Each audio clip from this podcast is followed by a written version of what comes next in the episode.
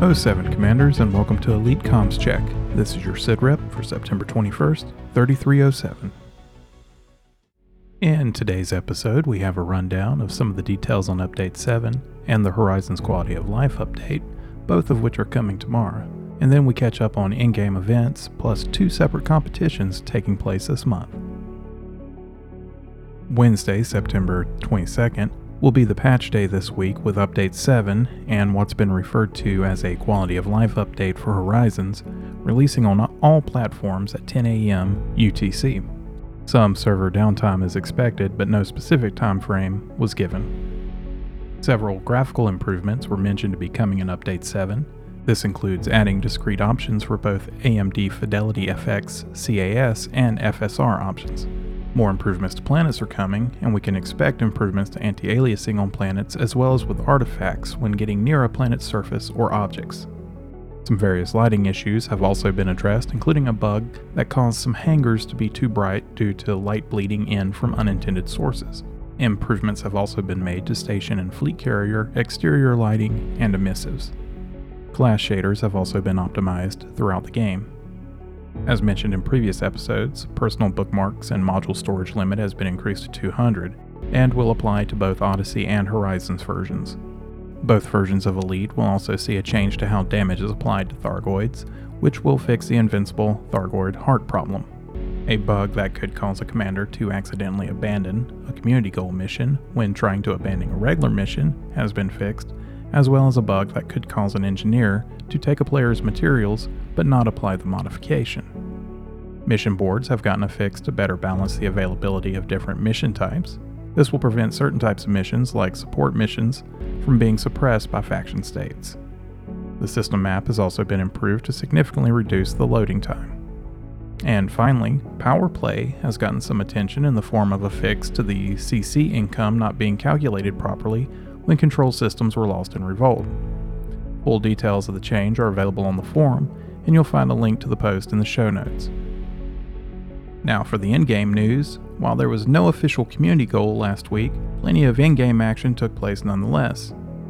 Act 4 of the Azimuth saga officially got underway last Tuesday when a Galnet article was published expressing a warning from Salvation about an impending Thargoid attack in the Kornsar system.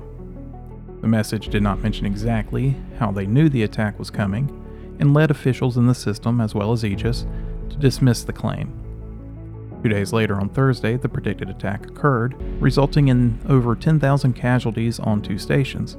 Rescue missions began as usual, and commanders noted that in addition to the Thargoid signal sources in the system, there were also combat aftermath POIs that contained Guardian materials. By Friday, commanders were reporting and posting messages received from Salvation instructing them to pick up shipments of basic medicines from the Heart of Taurus megaship, which was located in a nearby system, and to deliver it to either of the rescue ships in Kornsar by Monday. The containers of medicine were in fact parts of some mysterious weapon that Salvation promised would totally eliminate the Thargoids in Kornsar if it got there in time. Commanders would be rewarded the following Thursday with a permit to the Ambuni system where they could pick up a modified Class II Guardian Gauss cannon with increased capacity and burst fire, but with reduced optimal range. On Monday, all Thargoid signal sources had vanished from the system. Instead, dozens of Thargoid crash sites littered the planets in addition to the combat aftermath POIs full of Guardian materials. If you were unable to take part or didn't know of the surprise mini quasi CG event, don't worry, FDev has promised that the module will be available to all at a later date. For this week's event, Bruce announced on Super Cruise News that a new CG would be coming Thursday that is exploration based. He also mentioned that there would be a competition taking place that would go hand in hand with this community goal and will offer commanders the opportunity to add their name to the game. Details will go out on the forums along with the community goal this Thursday. A stunt competition is also underway in which you can earn the Pulse Blue paint job for your SRV. Simply submit a video of you performing a stunt in game for the next Elite Sports livestream. Commanders will receive the reward just for submitting a valid entry, even if it is not featured on the stream. Follow the link in the show notes to the forum post with more details. Entries must be received by September 30th. And that's all for this week's episode. Feel free to follow the show on Twitter at EliteCommsCheck for updates between episodes. I've been Commander APOC 5. Thanks for listening, and remember, fly dangerously.